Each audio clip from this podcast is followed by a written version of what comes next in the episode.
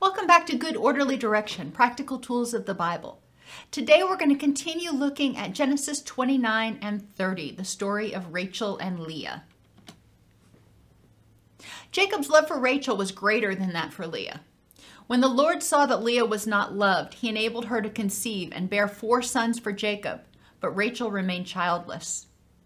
When Rachel saw that she was not bearing Jacob any children, she became jealous of her sister. She said to Jacob, Give me children, or I will die. Jacob became angry with her and said, Am I in the place of God who has kept you from having children? Then she gave him her servant Bilhah, who bore him two sons. People often think we're more powerful than we are and try to control things that are just out of our control. When we fail, we seek someone to blame. Think about when this has happened to you.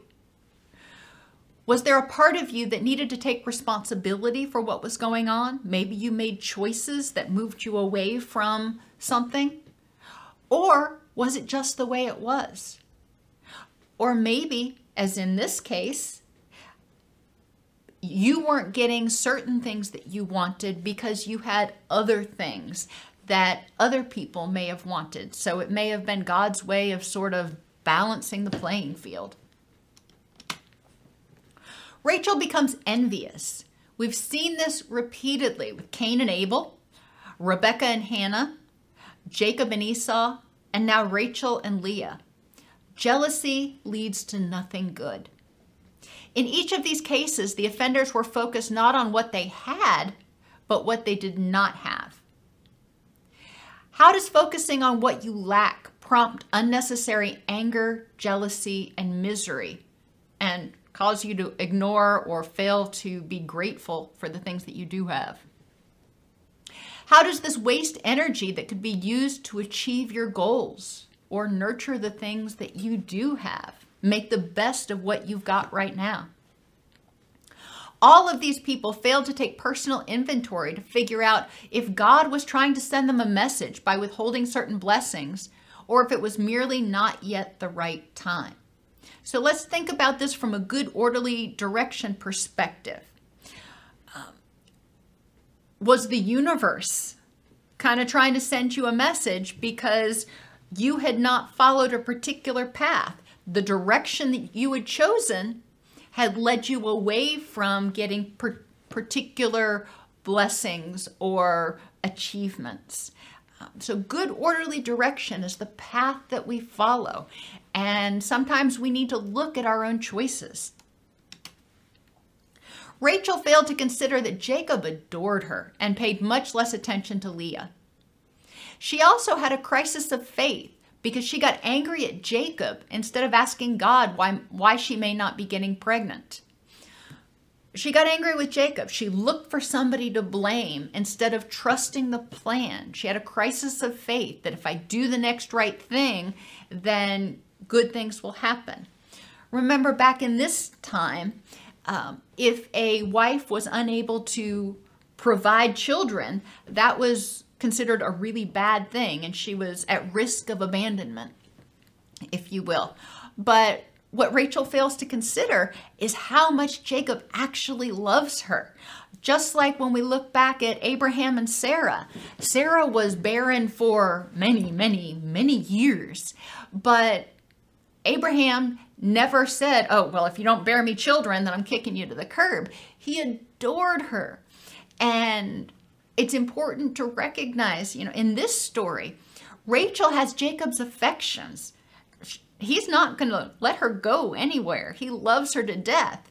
Um, however, he wasn't as fond of Leah.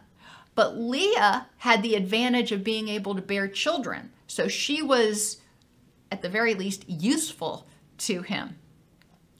Um, so, good orderly direction might be the universe's way, as I said earlier, of sort of balancing the playing field. You have one thing um, to offer in this situation, and somebody else has something else. Think of times that you've been envious of someone. What were you envious of? In what ways would have having that made your life richer? Had you done anything to present, prevent yourself from having that blessing? Maybe you made choices that changed your direction. That person had something that you wanted. Think about what things you might have had that made your life rich and meaningful that they may have lacked. A lot of times we look at celebrities and we think, oh my gosh, they live in these big houses and they don't have to worry about money and they've got all this fame and it's exciting and how awesome might that be? And we may get envious of them, but they also don't have privacy. They don't have a lot of a lot of times they don't have the ability to have quiet family time. They don't have the ability to go to Disney World with everybody else and not get accosted by the paparazzi. Um, so we may have things in our life that make it rich and meaningful that they can't have because of the choices that they've made. Leah went on to produce three more sons. Then God remembered Rachel. He listened to her, enabled her to become enabled her to conceive. She became pregnant and gave birth to a son and said, God has taken away my disgrace. She named him Joseph. It will be important to remember in the upcoming uh, stories, in the upcoming chapters, that Joseph is the only child that Rachel actually physically bears to Jacob herself. So Joseph takes a special place in Jacob's heart. Rachel and Leah brought richness to Jacob's life in different ways.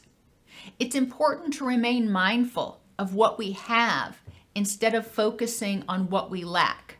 Instead of saying, I will be happy when, just say, I will be happy.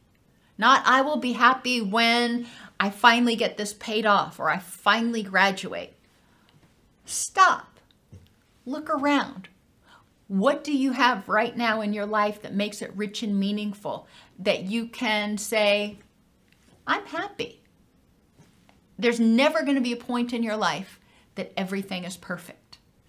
So, what in your life right now can help you say, I'm happy?